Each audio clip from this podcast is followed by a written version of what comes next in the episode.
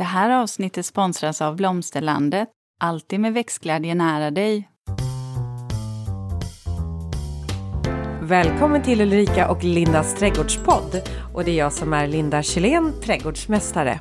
Och det är jag som är Ulrika Levin, trädgårdsdesigner. Och idag, kära lyssnare, så ska vi faktiskt få prominent besök, i alla fall digitalt, eh, av en expert på rehabiliteringsträdgårdar och eh, den gröna, hur den gröna miljön påverkar vår hälsa.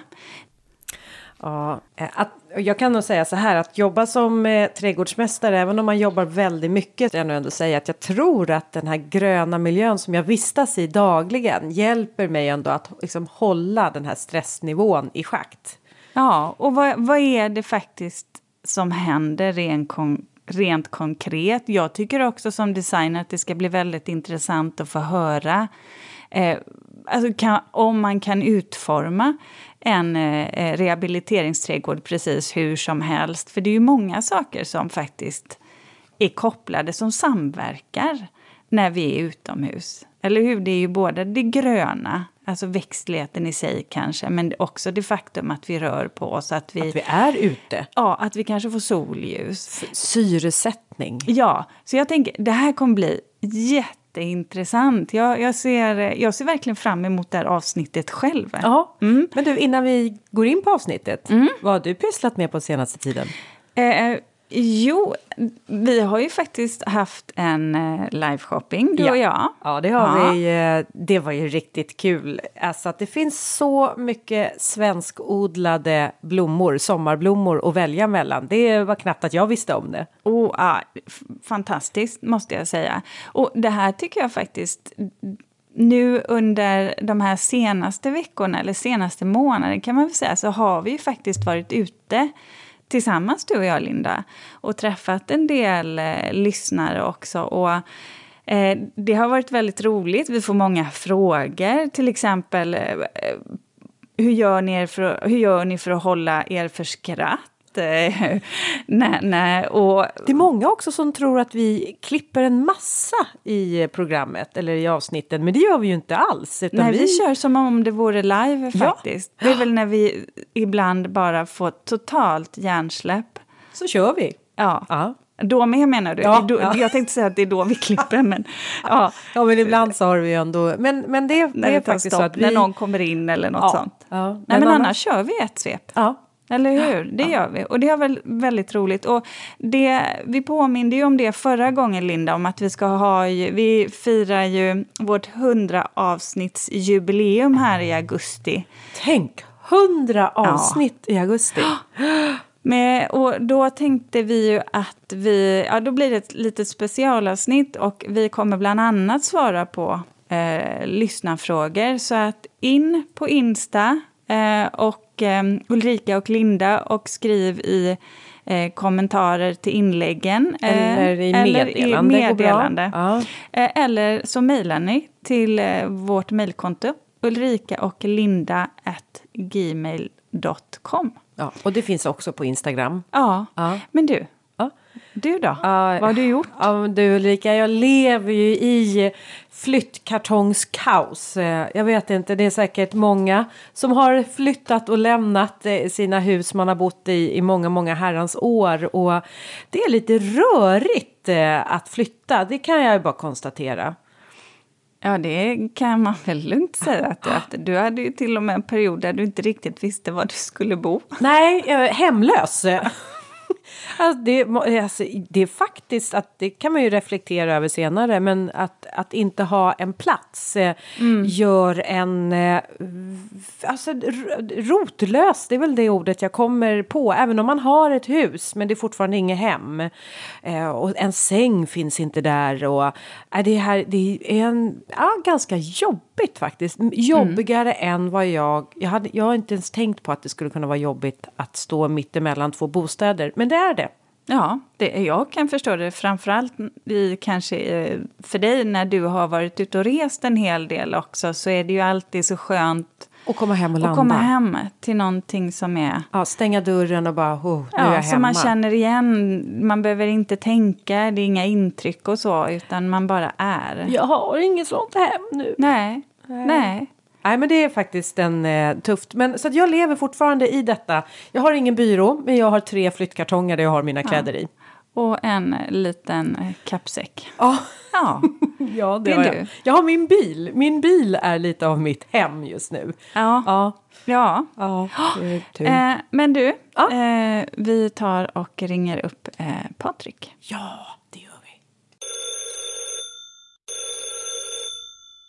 Då säger jag hej och välkommen till eh, vår gäst. Patrik Grahn. Och Patrik, du är ju professor i landskapsarkitektur vid S L U och dessutom en av personerna som har varit involverad i uppbyggnaden av Alnarps rehabiliteringsträdgård. Och vad jag förstår så är du väl landskapsarkitekt i grunden? Ja, jag är både biolog och landskapsarkitekt. Jag började faktiskt min bana som biolog och Eh, hoppade sen efter några turer över till landskapsarkitektutbildning eh, vid S L U i Alnarp. Och eh, därefter så ja, började jag jobba som landskapsarkitekt på Lunds stadsplan kontor.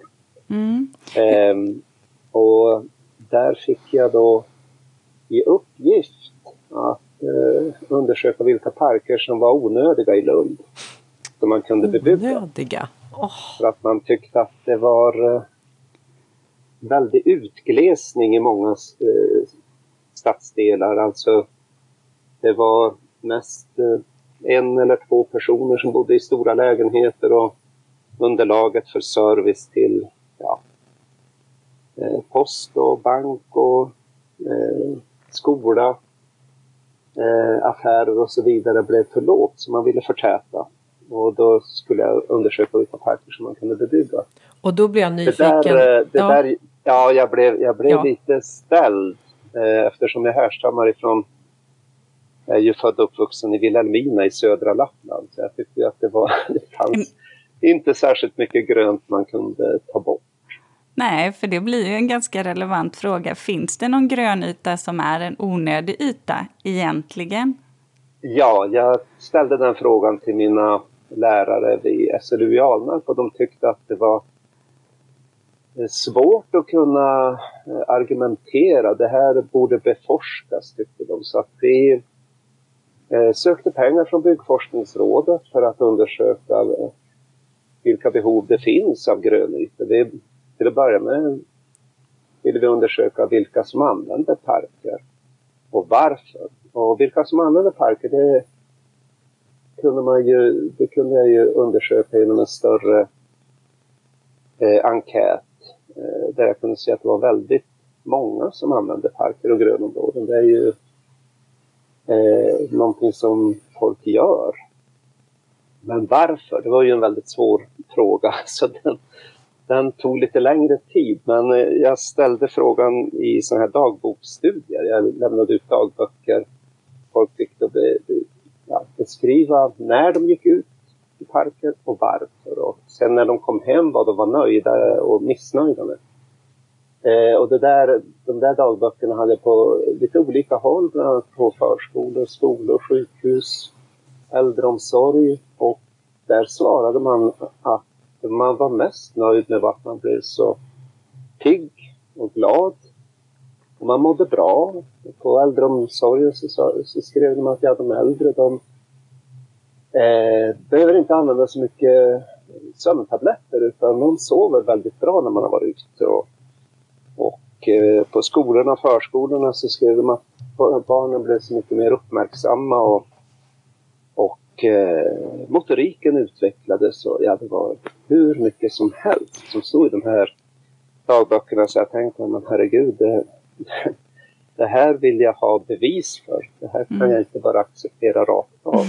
Men det måste, är det verkligen så? Ja, för det tycker jag, det var ju väldigt intressant. För då var det snarare eh, måendet eh, och kognitionen egentligen som, som folk beskrev eh, att de eh, upplevde som positiva konsekvenser av utemiljö, utemiljö, utevistelsen.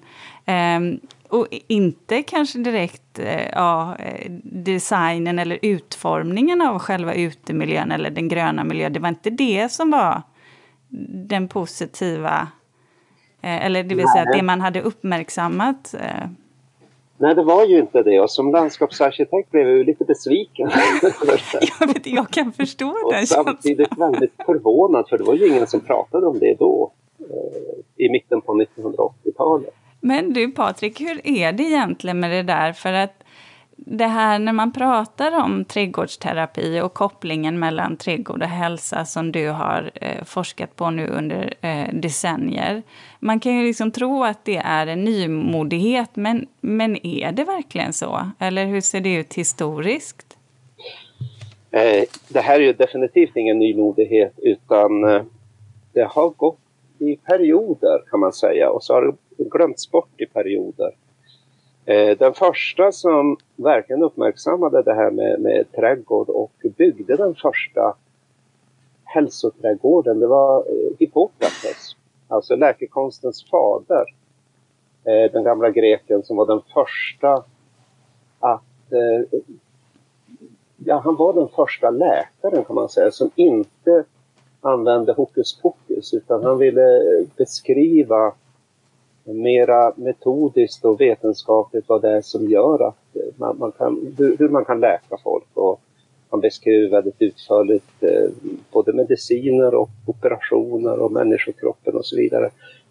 Han hade en läkande trädgård eh, vid sin klinik eh, på en kos, och eh, sen var det under ett tag en självklarhet att man hade trädgårdar, till exempel vid fältsjukhusen som romarna hade, vid soldaterna.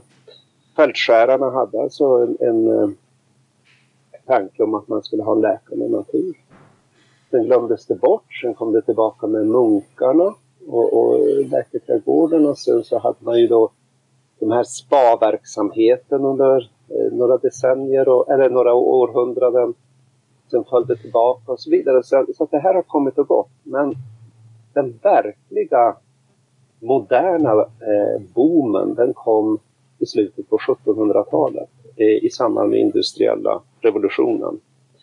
Då eh, uppmärksammades att eh, om det var för tätt bebyggt så mådde inte folk bra, varken psykiskt eller fysiskt, och sjukdomarna grasserade. Så då började man bygga boulevarder, eh, man började bygga offentliga parker och så. Och man kallade det för the salubrious landscape, alltså den hälsobringande landskapet. Och det här eh, spreds väldigt snabbt under artonhundratalet och början på nittonhundratalet, att man byggde parker och grönområden, och man byggde förstäder, man byggde eh, sanatorier. Det var alltså en väldigt kraftig eh, tro på att eh, man hade hälsovinster att göra om man, om man hade eh, parker och grönområden och, och sjukhus i parker. Inte minst mentalsjukhus byggde man stora parker i. Just det. Eh, och man beskrev också eh, rätt utförligt vad som hände till exempel vid mentalsjukhusen, och att eh, folk mådde väldigt bra av, av att vara ute och odla i i parker och trädgårdar. Jag, jag... Sen i samband med, med eh, ja, man kan säga vaccinen och de moderna medicinerna, penicillinen och sånt där på nittonhundratrettiotalet och framåt, så glömdes det totalt bort igen. Så det här är rätt så intressant. Jag ska bara flika in där apropå trettiotalet. Jag eh, har ju bott i Sundbyberg i väldigt många år. Och nere i Sundbyberg så har vi ju Maraboparken som ja. finns som en besökspark. Och där är ju faktiskt ganska intressant hur då det här chokladföretaget och Freia under då trettiotalet eh, anlade den här parken som en rekreationspark just för sina anställda. Eh, tänk ja. om det var mera, ännu mer sånt tänk idag, att faktiskt företag eh, också anlägger parker för att eh, bjuda ut sina anställda för lite återhämtning på sina raster. Ja, men det, det var ju så. Man hade ju en, nästan som ett sånt där patriarkalt synsätt att företagsledarna skulle måna om sina anställda. Mm. Så att, eh, i Malmö hade man till exempel Malmö Strumpfabrik, man hade Yllparken, man hade Yllefabriken, Malmö Yllefabrik som hade eh, som utlokaliserade hela sin verksamhet i Fyrulund, och där hade ett, ett stort parkområde för sina anställda. I slutet av artonhundratalet och en bit in på nittonhundratalet så, så var, var det så. Mm. Men eh, Patrik där, eh, det händer ju saker med vår kropp när vi vistas i en grön eh, miljö.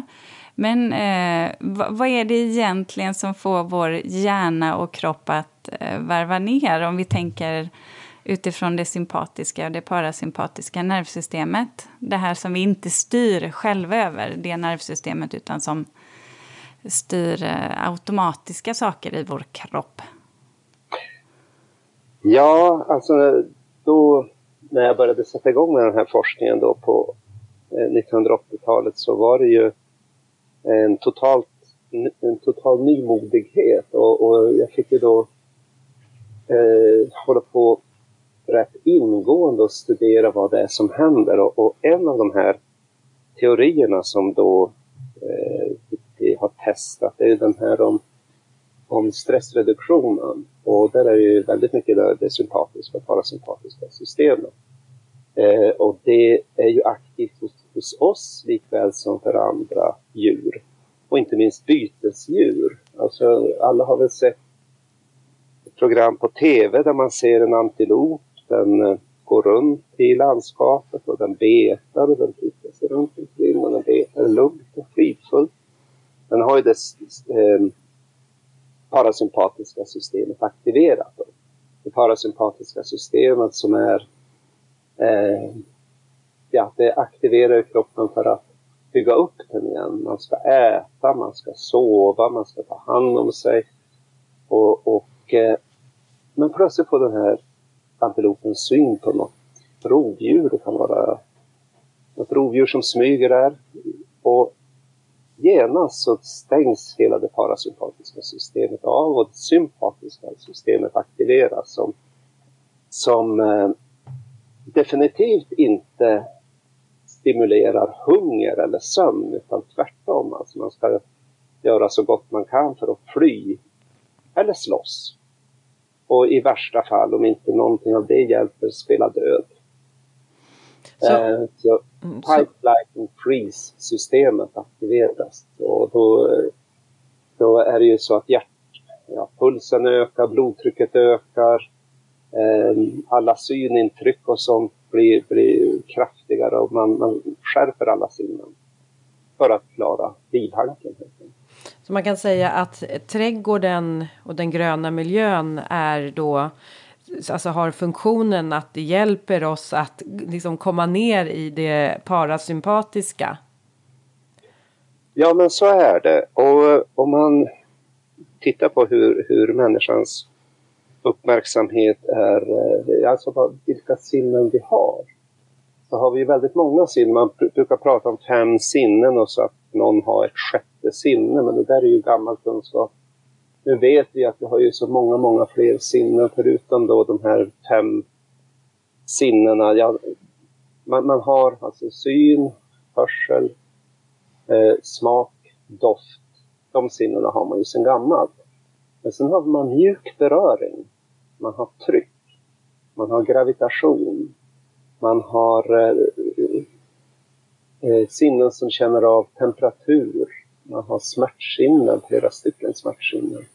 Man har proprioception, att man uppfattar sig vara en, en kropp i rummet. Man har lokomotionssinnet som också är, känner av tiden. Och, ja, det är många sinnen. Mm. Mm. Och alla de här sinnena förser oss då med cirka elva miljoner informationsbitar per sekund. Oj. Men i, vårt kognitiva medvetande klarar bara av fyrtio stycken. fyrtio stycken. Så att man vet ju att det är väldigt mycket eh, information som kommer in som vi inte kommer in i medvetandet för att det inte är relevant kanske, utan för att väldigt mycket kan styras av vårt helt undermedvetna, vi går på reflexer, eller av subliminal eh, alltså att det är precis under medvetande. Men väldigt mycket kommer upp då kanske till eh, förmedvetna processer. Till exempel om man är ute och springer i skogen. Man snubblar inte på varje rot. Det gör man inte. Utan ögat registrerar att det är en rot. Man, man, det går in i hjärnan. Det, man, det förbereder hela kroppen för att lyfta fötterna tillräckligt mycket och så vidare. Så att det är väldigt mycket som, som styrs alltså precis under det medvetna. Det där måste man säga, när du, säger, när du säger det där med att lyfta på fötterna, jag är så fascinerad för jag håller på med hästar och ridning. Ja.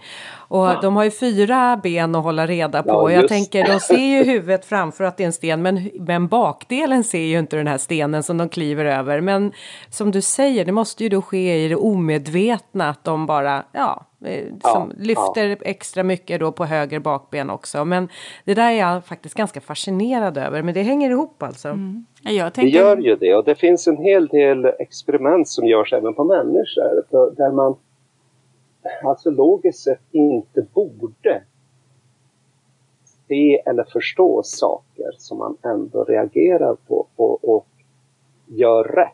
Och, och det, det, det där är nästan lite spökligt ibland i, i, i de här experimenten. Ja. Jag te- jag... man, man kan se och förstå och uppleva mer än vad man tror. Jag tänkte på det, jag, hade, jag springer mycket. Eh, både mm. i skogen, eh, eller framförallt i skogen. Och jag vet att jag hade ett problem, eh, jag hade problem med pa- balansen under en tid. Eh, och då, ah, det blev lite svårt där med, med in, intryck och så ifall det var för mycket... ljus också, så att jag, jag gjorde så att jag sprang faktiskt när det var skumt eller mörkt. Och så tänkte jag så här, då kände jag ju till min slinga. Jag, så att jag, jag kände till dina rötter. Ja, precis. Men jag tänkte så här, min kropp kan det här. Den, den vet vad den ska göra. Och det gick faktiskt alldeles utmärkt eh, att göra. Plus att jag inte blev så störd då av balansinnet som jag hade lite problem med just då. Mm. Så att det där med kroppen är ju ganska fantastiskt. Men är det så då att gröna... Eh, hur kan man som forskare, hur kan du vara säker på att det här, eh, att det här som får oss att varva ner i en grön miljö har med den gröna miljön per se att, att göra? Alltså liksom växtlighet, kan det... Jag, jag tänker så här, vi är också ute i solen, alltså solljus mm. är också bra. Mm. Vi rör ofta på oss när vi är ute, det är också mm. någonting som är bra. Är det svårt som, för dig som forskare att, att kan man liksom särskilja det här? Det, det är svårt, det, det, är, det är en utmaning för att precis som du säger, det, vi, vi behöver komma ut mer än vad vi gör. Det, det har gjorts många studier i västvärlden. Bland annat en jättestor kanadensisk studie som ofta refereras till. Som visar att människan i gemen, åtminstone i Nordamerika, är ute ungefär eh, sju procent av dagen. Eller sju procent av dygnet. Så nittiotre procent är vi inne. Och sen av de övriga sju procenten så är det halva tiden spenderar vi i till exempel bilar eller bussar eller tunnelbanor eller på annat sätt. Så att det, det, det är väldigt, väldigt lite som är ute. Vi är alltså mera grottmänniskor nu än vad vi kanske någonsin har varit. Så att det här med, med dagsljus gör ju väldigt mycket eh, för att vi, eh, en del av dagsljuset påverkar eh, alltså såna här kroppsegna opioider, alltså endorfiner. Så att vi, vi blir helt enkelt gladare om vi, om vi upplever dagsljus.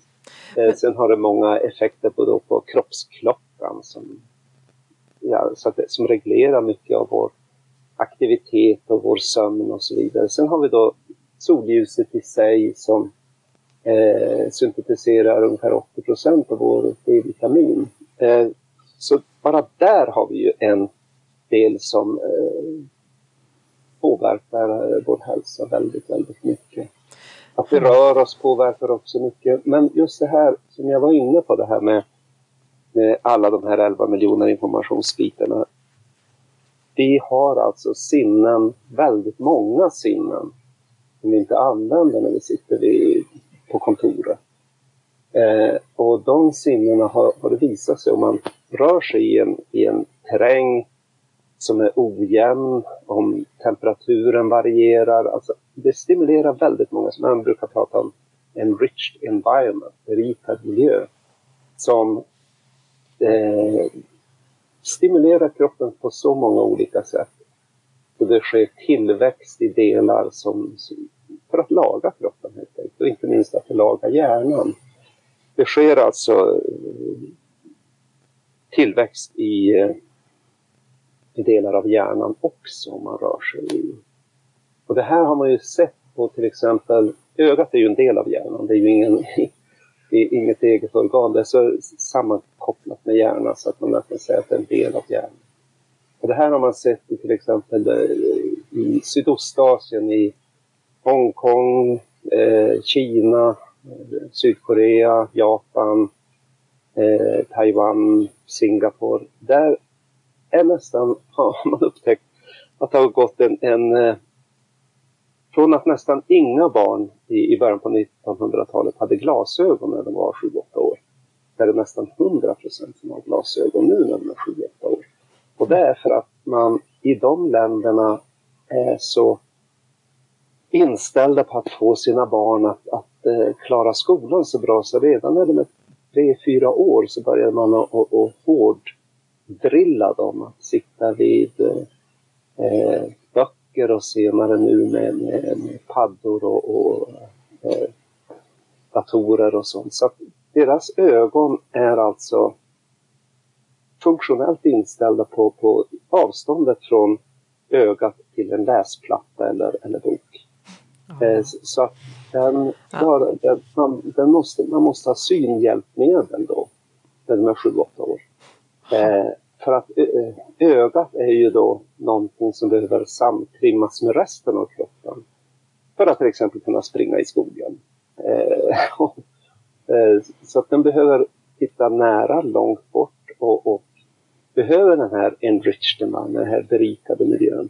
Där har man då sett att när man har tagit barnen då och, och börjat träna dem, alltså man har gjort en intervention, man tar de här barnen och, och låter dem bara ute mera och, och springa och röra sig, helst i ojämn terräng, så går det här tillbaka. Så att eh, man har alltså en eh, ett utrymme fram till, till barnen är cirka tio elva år eh, att kunna häva det här, för annars så är det stor risk att de blir blinda.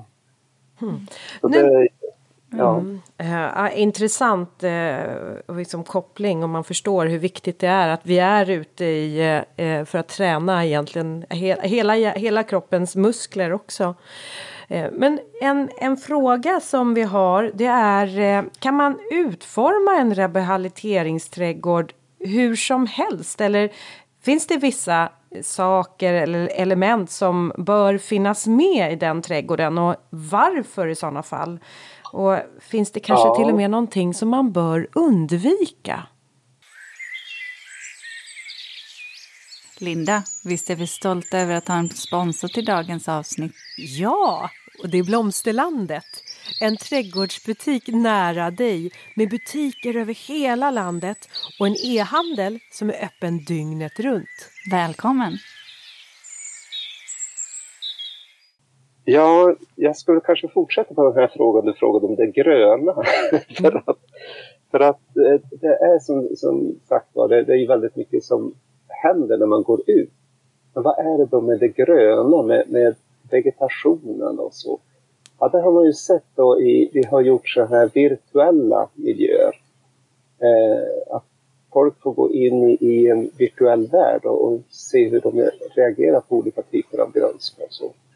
Eh, och det, det gör de. Eh, men även där har vi sett att om inte ljudet är med till exempel, så, så blir det överraskande resultat. Utan eh, ljud och det man ser, det måste på något vis överensstämma för att vi ska få de bästa. Eh, och just när det gäller utformningen av rehabiliteringsträdgården har vi jobbat med många olika designelement. Och vi brukar prata om åtta huvudtyper av element. Eh, och det, det har vi forskat på i, ja, ända sedan egentligen sedan jag började med det här på åttiotalet så har vi försökt att se.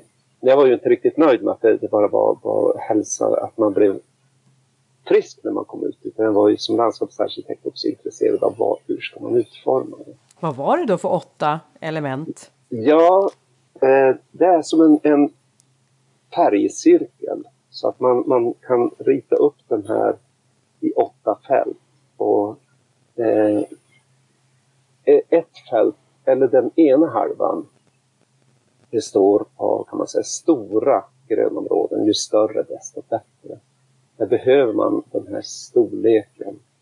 Och det är en av de här delarna brukar vi kalla för den rovfyllda delen. Det ska vara rovfyllt både visuellt och hörbart. Och, och det skapas då av att det är lite bullrigt förstås. Utan det ska vara naturens egna ljud. Men, men också visuellt. Det ska se...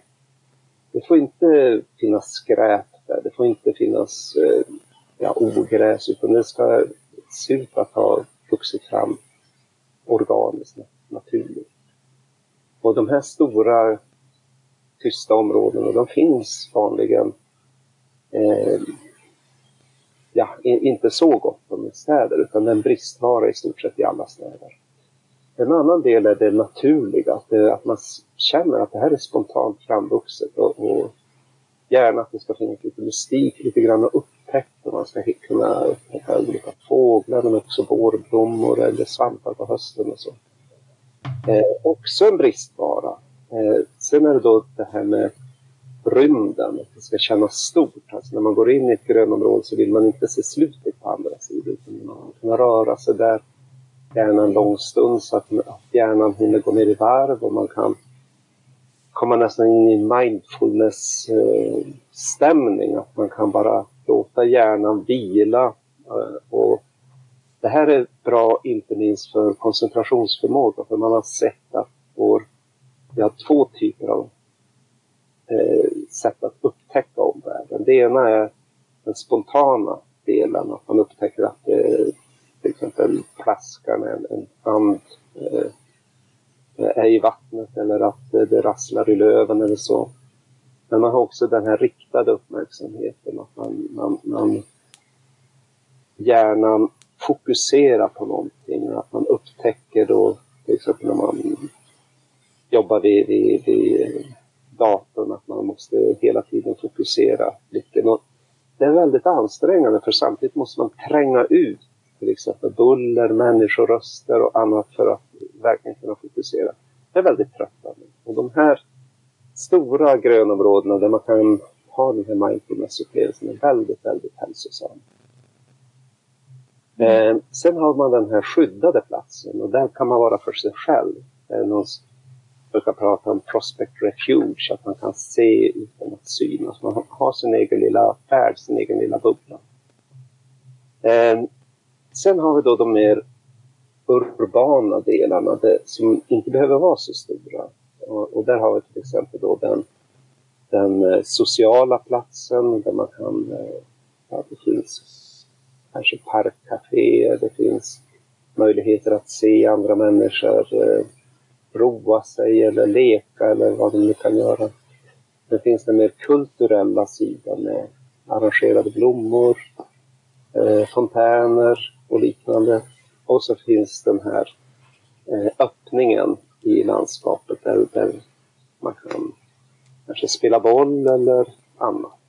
Så hela den här paletten kan en landskapsarkitekt använda i planeringen av städer. Och tittar man på städer och man undersöker utifrån det här så ser man att många städer har brister i den här paletten och där har vi sett att det leder till att folk är ute mindre.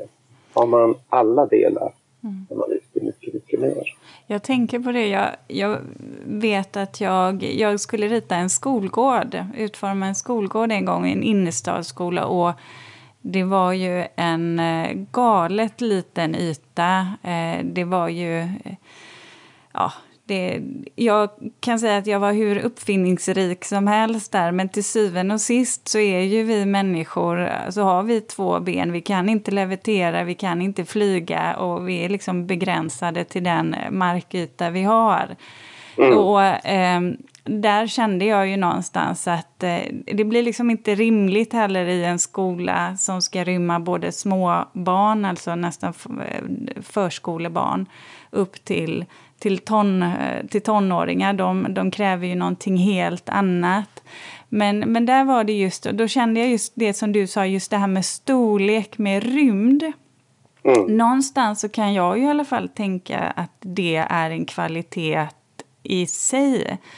Yeah. Eh, och det kan jag ju ibland personligen känna att det här med att förtäta våra städer eller... Även skolor, skolgårdar, förskolor, det här när man, det blir fler elever. Och jag förstår, alla måste ju få gå i skolan. Men det är också väldigt sorgligt när man hela tiden minskar ner på de här gröna, våra gröna miljöer och våra områden. Eh, för det blir, det blir ju så att säga utifrån ett folkhälsoperspektiv eh, och också miljöperspektiv så tycker jag att det är... Det, det, ja, jag tycker inte att det är rätt alla gånger. Det, det, blir, liksom, det, blir, det blir för mycket hårdgjord yta. Det finns ingenstans att, att slappna av eller röra sig. Nej, men vi har ju sett att eh, en väldigt viktig kvalitet är kvantiteten. Eh,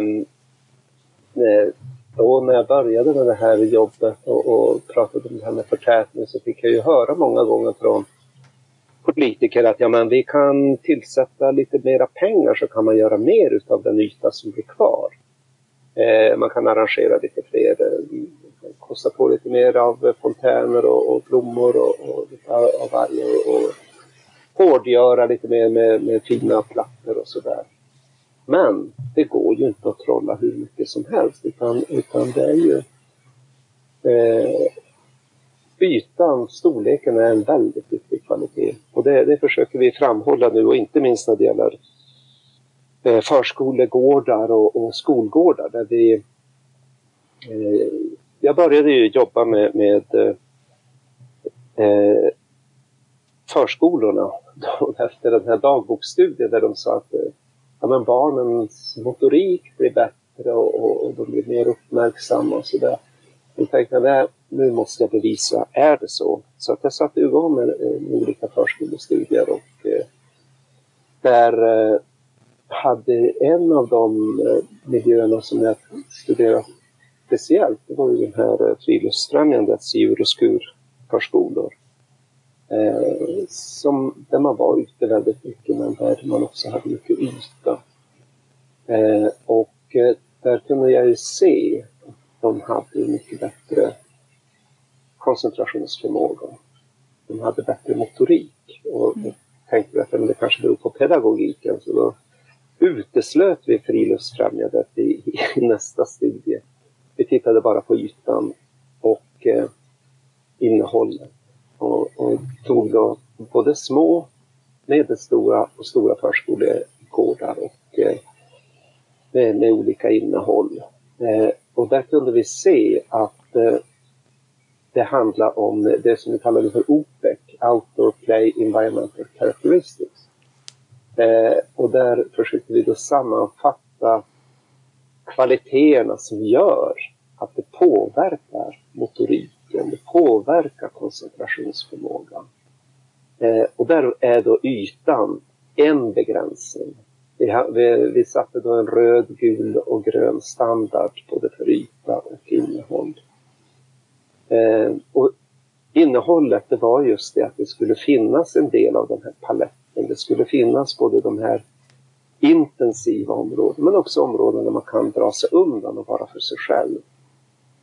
Eh, och det där har vi försökt då, och marknadsföra och... och eh, eh, Vi har ju fått med, vi har, vi har gjort en del kampanjer som har, har gett lite resultat i, i dagspressen och så. Men vi, vi får fortsätta med det. Mm, det, ja, det känns inte som det har fullt, eller fått fullt genomslag.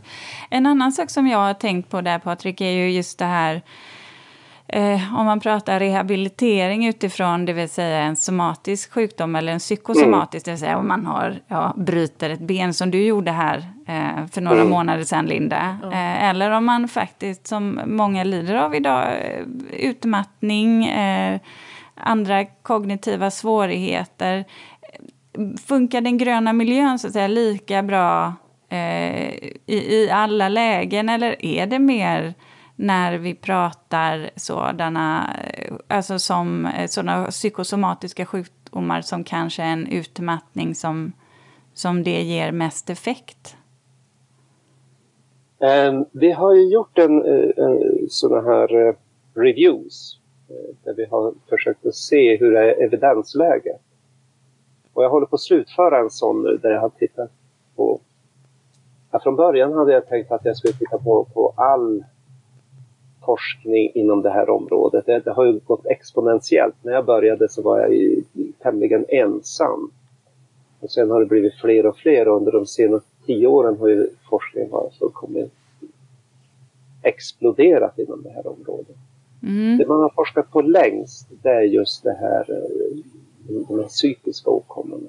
Mm. Och där är ju evidensen tämligen robust att eh, det, det har påtagliga effekter på, eh, på den psykiska hälsan. Eh, det gäller både depression, utmattning som ofta kallas för burnout eller exhaustion disorder eh, i engelskspråket. Eh, Men även andra, det, det, det kan vara ångest och rätt många så här vanliga eh, psykiska åkommor.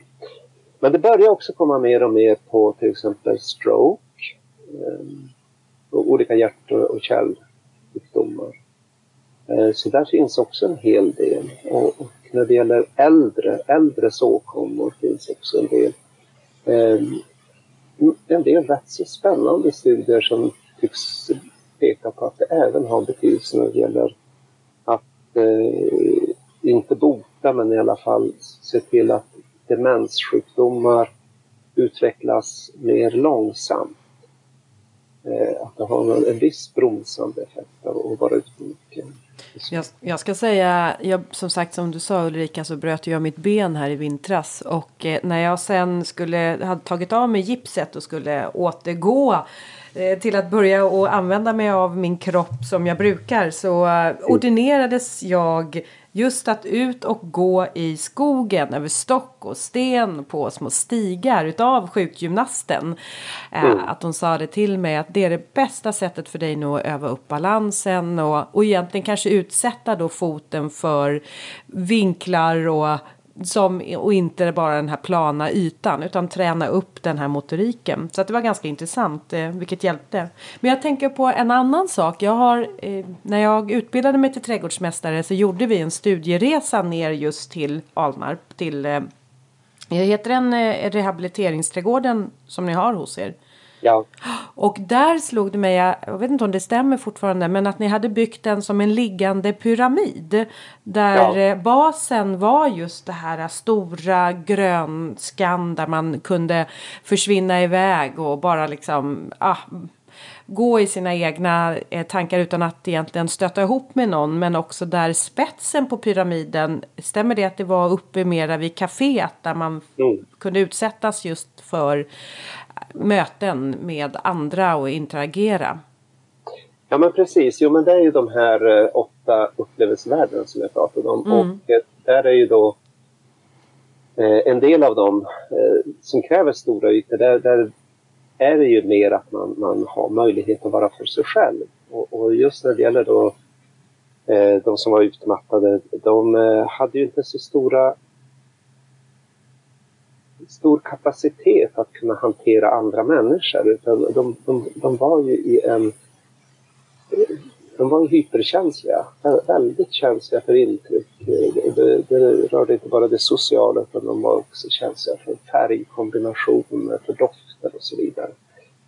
Så att de, de, men skulle man säga att det är någon... Den här känsligheten var ju, var ju någonting som vi fick försöka att ha på vara sparsamma. Men är, alltså, du, du skulle säga att det är dofter, är det någonting som man ska vara försiktig med eller undvika?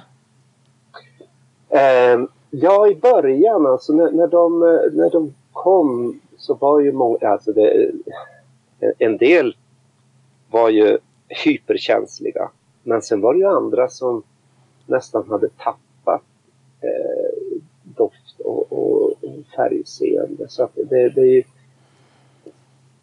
det är ju så med hjärnan att, att den, den är ganska så känslig.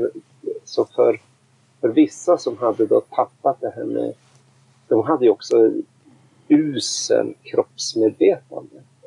De som, de som hade hamnat i det här frystillståndet som jag berättade, så när man är då väldigt stressad så kan man antingen reagera med att fly eller slåss eller freezing. Det här med freezing eller spela död eller sånt här. Det, det är ett ganska så farligt tillstånd när man är i länge, för att då, då kan man alltså tappa till exempel kroppsmedvetande. Så en del hade ju gjort det ganska mycket, så att de hade svårigheter att, att kunna känna sina ben och fötter och sånt där. De, de, när sjukgymnasten då hos oss eh, frågade, ja, kan du känna fötterna? Nej, en del sa nej, jag känner inga fötter, en del kunde känna tre fötter. Eh, så att, det låter ju väldigt här, otäckt. I den här, eh, ungefär som när du bröt benet, eh, om vi går tillbaka till det här med de här elva miljonerna sinnesintryck och, och, och den berikade miljön, så, så är den ju väldigt bra för att få upp det här med, för barnen som var på förskolan och fick en bättre motorik, och du kunde också öva upp din, din, din benstyrka. Och för de här som har tappat kroppsmedvetandet, sjukgymnasten använder ju då rehabiliteringsträdgården för att få, få kroppen att börja fungera. Jag tänker på det.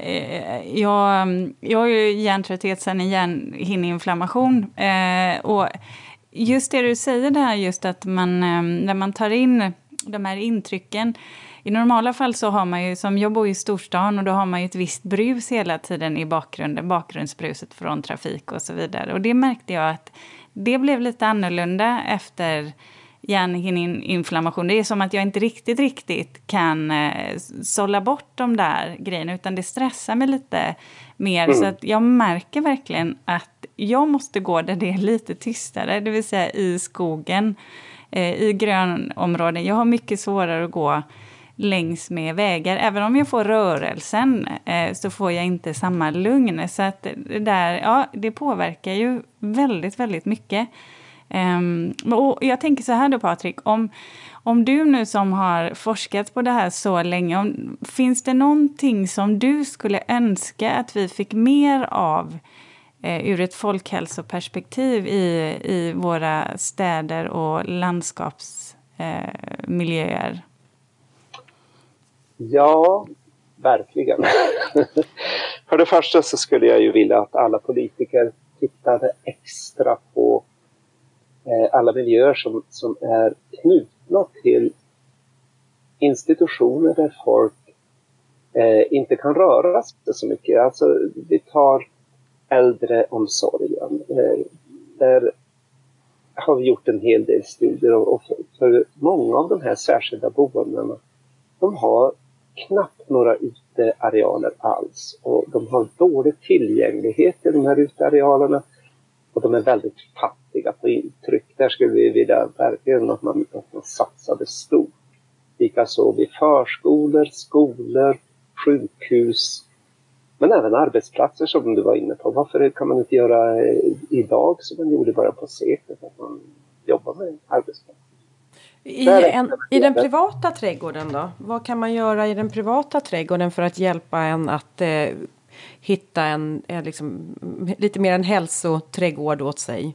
Ja, nej, men det, det är ju rätt så intressant. För många av dem som kom till vår eh, rehabiliteringsträdgård, en del tog det ju som sista halmstrået. De hade prövat allt. Eh, och många sa att jag är inte alls intresserad av att odla. Jag, jag är inte så intresserad av att vara ute i trädgården. Och, men sen när de hade varit där så, så sa de att ja, men jag vet inte hur jag ska kunna använda min trädgård, men hur ser den ut? Och när de beskrev den så kändes det som att de hade gjort en, de hade en fin trädgård, men den var liksom gjord för besökarna på vägen som gick förbi. Ja, men oj vad de är, har en välskött och fin trädgård. Och det var liksom nästan som ett publikt ändamål och inte för de själva. Liksom, plantera häckar. Sätt upp staket, gör den till din egen så du kan använda den här trädgården. Men det känns nästan som att det ligger också i ens, eh, ut, alltså om man nu säger att med utmattningssymptom också kanske, att ja, man har glömt ja. bort att ta hand om sig själv ja. och mera funnits där för andras behov, om det är ja. en, i företaget eller anställning, jobb, andras behov, och då har man tagit med det in i sin trädgård också och skapat en trädgård som är mera då kanske för andras ögon än att bara göra den ganska egoistiskt för sig själv. Du Patrik, eh, stort tack för att du har varit med. Eh, eh, det har varit väldigt intressant att höra eh, ja, dig berätta. Ja. Ja. Tack så mycket. Tack så mycket. Ja. Tack, tack. Hej då. Hej. Alltså Linda, vad intressant det var. Och höra om det här. Det här avsnittet tror jag att jag kommer lyssna på flera lyssna om gånger. En gång. Ja, ja, jag själv. måste smälta allt som sades och så här sortera det i huvudet mm. på mig. Men visst är det då just det här som vi har pratat om tidigare. Man märker ju hur viktigt det är att någonstans ta vara på det här som vi kan få naturligt och att man inte bygger bort våra grönområden um, ja, och, jag... och trädgårdar. För det handlar ju inte bara om trädgård utan också eh, om de lite större ytorna. Ja, och då tänker jag också på att det inte bara att vi, när vi skapar de här, liksom, ändå, om det är någon parker eller mindre gröna ytor som han pratar om kring företag, att de kan ha som rehabiliteringsträdgårdar åt sina anställda också. Att man även tillåter att det får vara det spontana i ja. trädgårdarna. Och det kanske inte är helt lätt att få in det där spontana i, alltså det naturliga i en, jag menar, mitt inne i, i Stockholm city och, och skapa en naturlig trädgård. Inte helt lätt, men det kanske är därför också som mycket av de här prärieplanteringarna har blivit så eh, i ropet. Att man appellerar till dem ja, med men, prydnadsgräsen. Ja. Och... Sen kan jag också tycka så här, du vet, återigen, yta. Ibland spelar faktiskt storleken roll. Ja. Man behöver lite större grönområden. Eller hur? Så att jag tyckte det. Som designer så kan jag tycka att det är jätteroligt att man också återigen ser oss, ser oss levande varelser som en helhet. Vi, vi är inte no man is an island. Liksom, utan att vi finns i ett sammanhang. Mm. Kulturellt, socialt, men också, du men, vet... Du är tillbaka till en biologisk. Biologisk, exakt. Och det är ju det som jag tycker är så spännande när man ändå får höra en professor som har forskat på det här jättelänge, som ändå är landskapsarkitekt i, i botten, men också tar in där, hur funkar hjärnan, vad reagerar vi på? Och med tanke på att mycket forskning som görs på hjärnan nu, eller den, den går ju också framåt explosionsartat. Vi vet ju mycket mer nu än vad vi gjorde för typ trettio år sedan. Det är så roligt. Mm. Så jag önskar verkligen att det kunde få mer genomslag när vi planerar våra... Och kanske också för oss, ja men du vet, privata trädgårdsägare. Mm. Att vi kan se på våra trädgårdar på ett annat sätt. Eh, bredda kanske perspektivet, ta, ta, ta både de ytliga men de djupa frågorna i beaktande också. Mm. Men det är någonting på gång här tror jag ändå. Jag tycker ändå att det märks att när man anlägger nya eh, både bostadsområden men kanske även vid kon, jag menar, lagerlokaler eller så, att man, man tar ändå in de träden och man, att man ändå lägger den... Eh, budgeten på det. Ja. Du, men du, ja, nu, nu börjar vi närma oss och ja. så vi slutar alla har, har, program. Har du fått en reflektion eller har du fått jo, en reflektion? Jo, jag har fått en reflektion tack ja. vare det här avsnittet. Jag tyckte du såg lite så här ja. att du såg, du satt och tänkte kände jag och ja. lyssnade. Ja, du såg den där glödlampan dök upp, den tändes här ovanför ja. huvudet på mig. Jajamän. Ja. Den sa, oh, nu. Den, den. Jo, men vet Professor du. Professor Baltasar. Ja. Eh, jo, jag, vi pratade ju mycket om att ljud att det här, när man är som liksom mest sårbar eller man är svag där, när man kommer till habiliteringsträdgården så är det viktigt att befinna sig där det är tyst ifrån bruset av staden och trafiken. Och då inser jag att jag är väldigt mycket storstadsmänniska och att jag har det så djupt i mig. Så för mig börjar det bli det omvända när jag är på Åsby. Jag saknar bruset. Jag mötte en polisbil när jag åkte ut och då tänkte jag så här: yes, jag är hemma nu. Alltså inte för att eh, det var mig de skulle ta, men jag kände ändå så här, ja, men det, det är något lite... ljud annat oh, än så bara... fågelsång. Ja, eh, så att det kan, det, jag tror kanske att det här är en övergångsfas eh, och att jag kommer ganska snabbt eh, ja. så här, anamma ljud, naturen utan brus. Men just nu så saknar jag bruset av staden. Du är ju galen. Ja. Det är skruvat. Ja, det är skruvat i det. Men ja, så här är det. Jag är en storstadsmänniska. Men så, ja, men så här är det också. Vet du vad? Det är ju det som är med naturen, eh, naturen generellt. Anledningen till att vi också trivs väldigt bra i att vara eh, i ett grönområde eller i en skog. Det är ju det att eh, de intrycken vi får där, de känner vi igen. Det är ingenting som eh, pockar på vår uppmärksamhet, utan det är en, en miljö som är... ja. Eh, som vi, vi behöver inte lösa den nej, miljön. Nej, det är inga problem som ska lösas. Det är ingen vänsterhjärna som där. behöver jobba. Nej, precis. Nej, det är höger. Det är ju det som är. Ja, nu, det kan bara vara. Ja, vilken, jag kände att ena halvan tog slut där för oh. mig. Eh, du, men jag kom vi, till jag, vi är varsina halvor ja, här i podden. Ja, jag kan säga att jag har en väldigt kort reflektion Aha. idag. Ja. Eh, och jag har bara kommit fram till det eh, efter den här vår försommaren. Att jag är, jag är en narcissperson, Linda. Du älskar alltså påskliljor. Ja. ja. Jag tänkte Narcisser, väl. Jag, jag tänkte, låter... Nej, ja. jag är inte narcissistisk. Nej, det var det nej. jag tänkte. Nu måste nej. jag ju förtydliga nej, det, det här jag... för er som lyssnar. Ja. Att jag vet att Ulrika menar något annat än ja. det som kanske många tänker. Jag sa väl narciss? Ja, men jag, ja, fast det där kunde vara... Eh... Ja.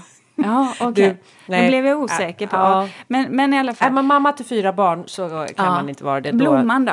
Blomman. Blomman nej, så lökväxt. Nej, jag, men i alla fall. Ja. Så, nej, jag satte ju så många lökar i, i sent, sent, sent i höstas, nästan vintras då. Eh, och jag, nu, de har kommit upp allihopa, verkar det som. Och, eh, jag, men jag kan bara konstatera att jag tycker faktiskt bäst om narcisser och allium.